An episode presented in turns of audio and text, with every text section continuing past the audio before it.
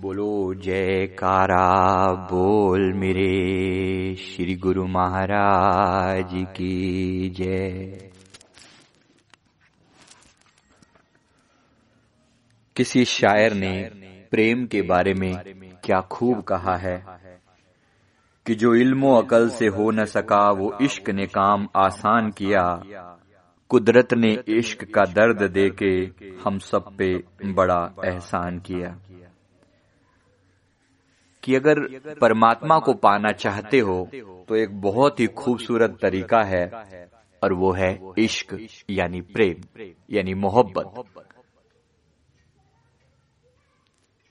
प्रेम का ये जज्बा इतना गहरा है, इतना ऊँचा है, कि इंसान को हर स्तर पर प्रेम की चाह रहती है। एक छोटा बच्चा अपनी माँ के प्रेम को तरसता रहता है। हर समय माँ की गोद चाहता है, उनका प्यार चाहता है। थोड़ा बड़ा होने पर अपने पिता, अपने भाई, बहन का प्यार चाहता है और बड़ा होने पर अपने मित्रों का प्यार चाहता है और बड़ा होने पर पति या पत्नी प्रेमी या प्रेमिका का प्यार चाहता है और बड़ा होने पर अपने बच्चों का प्यार चाहता है। पोते पोतियाँ दोते दोतियों का प्यार चाहता है। संसार में सभी के प्रति प्रेम की चाह रखता है कि लोग मुझे प्यार करें। ये प्रेम की चाह क्यों है? ये हमारी इनहेरेंट नीड है। ये हमारी बेसिक नीड है। सबसे आधारभूत ज़रूरत है प्यार की चाह। तो अगर प्यार चाहते हैं, ये भाव कहाँ से आता है? ये भाव हमारी आत्मा से आता है। हमारी सोल लेवल पर, हमारी कॉन्शियसनेस के लेवल पर नीड है। असल में ये प्रेम ही परमात्मा का दूसरा नाम है। जीसस क्राइस्ट के वचन हम सुनते हैं ना लव इज़ गॉड तो प्रेम ही परमात्मा है। प्रेम कैसा? जिसमें स्वार्थ कम देने का भाव ज़्यादा स्वार्थ ना हो देने के लिए हो। मन में प्रेम का भाव हो दूसरों को देने की इच्छा कि मैं इस व्यक्ति के लिए क्या करूँ? मैं इस व्यक्ति को क्या दूँ? बस। प्रेम का ये भाव ही सर्वोपरि है, सबसे बड़ा है। हमारे श्री तीसरी पातशाही जी महाराज जी, श्री श्री 108 श्री स्वामी वैराग्यानंद जी महाराज जी, एक बार कहीं जा रहे थे, उनके साथ उनके सेवक थे। श्री सदगुरुदेव भगवान ने सामने दीवार पर कुछ लिखा हुआ था तो इशारा किया सेवक जनों जो साथ में थे पूछा कि महाराज जी क्या ये क्या लिखा हुआ है? अपने सेवकों से पूछा कि ये क्या लिखा हुआ है?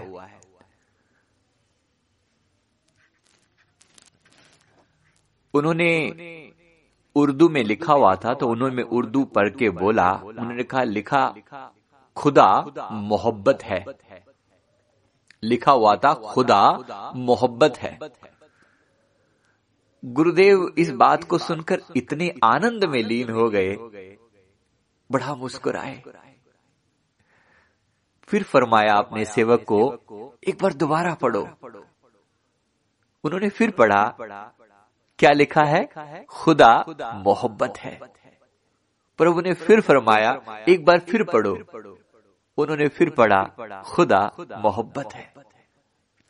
गुरुदेव, ये सुनते सुनते एक ऐसी मस्ती में लीन हो गए। इतने आनंद में लीन हो गए कि बस, मानो अपने भीतर के उस प्रेम रूप को प्रकट करने लगे हों।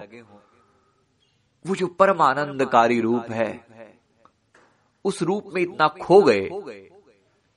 नेत्रों से अश्रुधारा प्रवाहित होने लगी। खुद पर ब्रह्म परमात्मा सदगुरु के रूप में आए हैं। प्रेम का साकार रूप है सदगुरु। और जब वो मोहब्बत का ज़िक्र करे तो बात ही क्या होगी? खूब नेत्रों में अश्रु जल बहाए खूब खुदा मोहब्बत है। खुदा मोहब्बत है। खुदा मोहब्बत है। बस।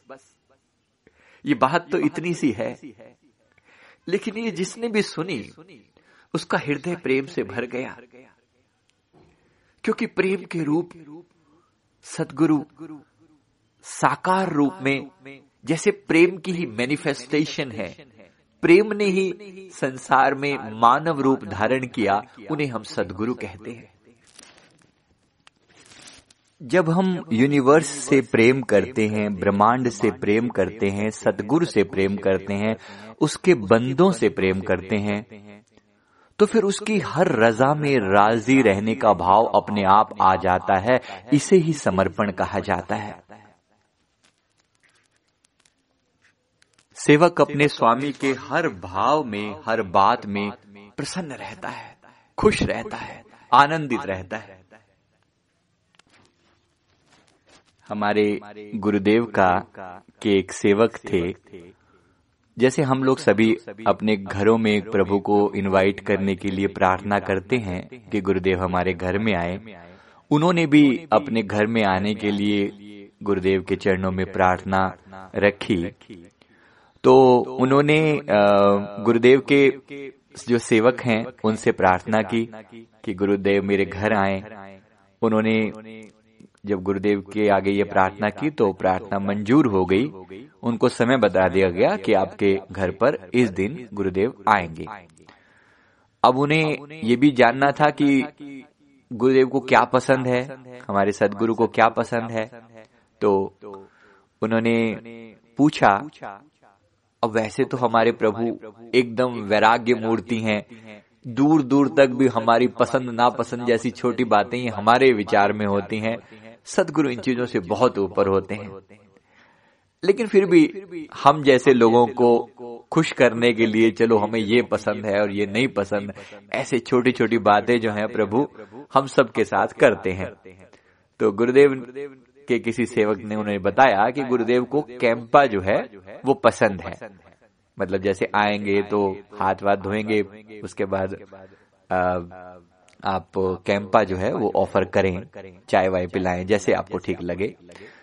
तो गुरुदेव वीत रागी होते हैं। इन चीज़ों से बहुत ऊपर की बात है। उनके लिए ये किसी दूर दूर तक ये चीज़ें गिनती में नहीं आती। लेकिन फिर भी हम अपने सदगुरु के लिए जो शब्द गुरवाणी में लिखा है वो है रसक बैरागी। जो दोनों चीज़ों का बैलेंस बनाकर चलते हैं हमारे सदगुरु, क्योंकि एकदम अगर वैराग्यवान हो जाएँगे तो हमसे कनेक्ट कैसे हो पाएँगे? और एकदम हम जैसे भोग में लिप्त हुए लोग हैं, सदगुरु पूर्ण वैराग्य से बीच में आ जाते हैं ताकि वो हमारे साथ कनेक्शन बना सकें। तो हमारी ही चीज़ें खाना पीना जैसा हमारा होता है, प्रभु उसी हिसाब से स्वीकार करते हैं। तो गुरुदेव का एक निश्चित समय पर आना हुआ उस व्यक्ति ने सब कुछ रेडी करके रखा हुआ था कि गुरुदेव आएँगे।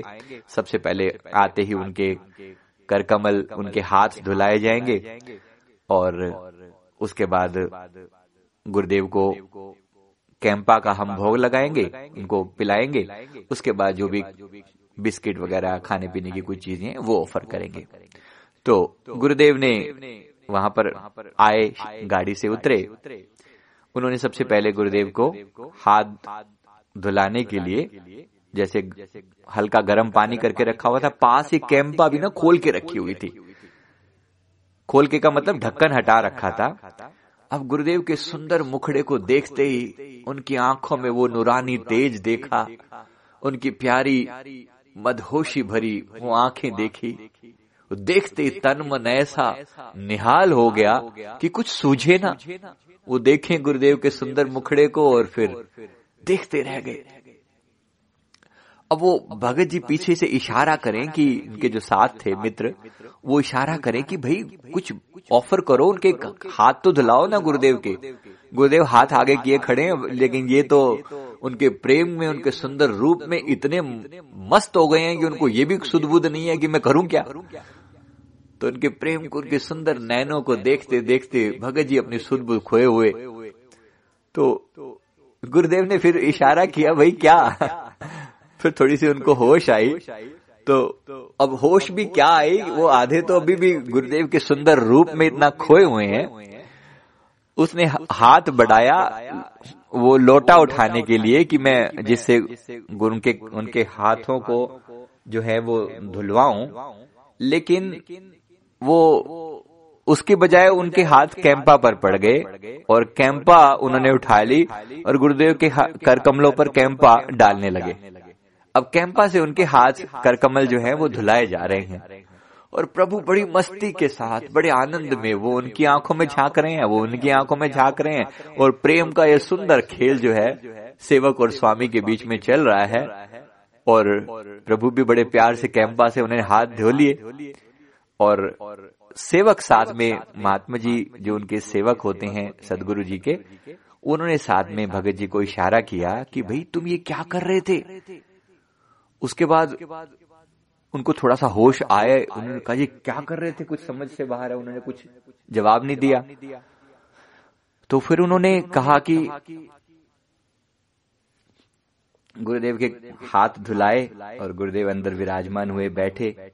इन्होंने जैसे भी करके हाथ महात्मा जी ने इनको समझाया कि आपने गलती करी और गुरुदेव के हाथों पे कैंपा डाल दी।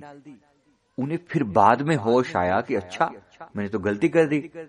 तो अब उन्होंने कहा महात्मा जी ने कि देखो, जाते हुए ख्याल करना, गुरुदेव के हाथों अच्छे से हाथ, ढंग से धुलाना और ये गलती दोबारा नहीं होनी चाहिए। उन्होंने कान पकड़े कि नहीं प्रभु, मैं गलती दोबारा नहीं करूँगा। अब गुरुदेव, जैसे समय दिया प्रभु ने उनको, उनके घर में जो भी खाना पीना थोड़ी देर के लिए ठहरना था, सत्संग किया प्रभु ने कुछ देर के लिए। बड़ा प्यार लुटाया, उनको आनंद दिया, प्रसाद दिया। और फिर गुरुदेव जब वहाँ से चलने लगे तो फिर उसने व्यक्ति ने जाते जाते फिर से हाथ धुलाए, जैसे खाने के बाद हाथ धुलाए। अब हाथ धुलाने के लिए इस बार वो बड़े सतर्क थे। मतलब अपने कॉन्शियस माइंड में पूरा रखा हुआ था कि मैं ऐसे गुरुदेव के आगे उन्होंने हाथ किए तो इन्होंने पानी लेकर जो है वो उनके हाथ धुलाने के लिए आगे पानी किया। अब गुरुदेव मुस्कुराते हैं प्रभु फरमाते हैं कहते हाथ तो हम कैंपा के साथ ही धोएँगे। हाथ तो हम कैंपा के साथ ही धोएँगे जो पहले पहले कैंपा से धुलवाए थे ना वैसे ही धोएँगे। अब उस सेवक के मन को जो आनंद मिला, बड़ा खुश हुआ। बहुत आनंद, आनंदित हुआ कि प्रभु ने मेरे प्रेम की लाज रखी। चाहे मैं बेवकूफ़ी में ये हरकत कर रहा था, लेकिन गुरुदेव ने मेरी हर बात को जो है सम्मान दिया। मेरे प्रेम को सम्मान दिया।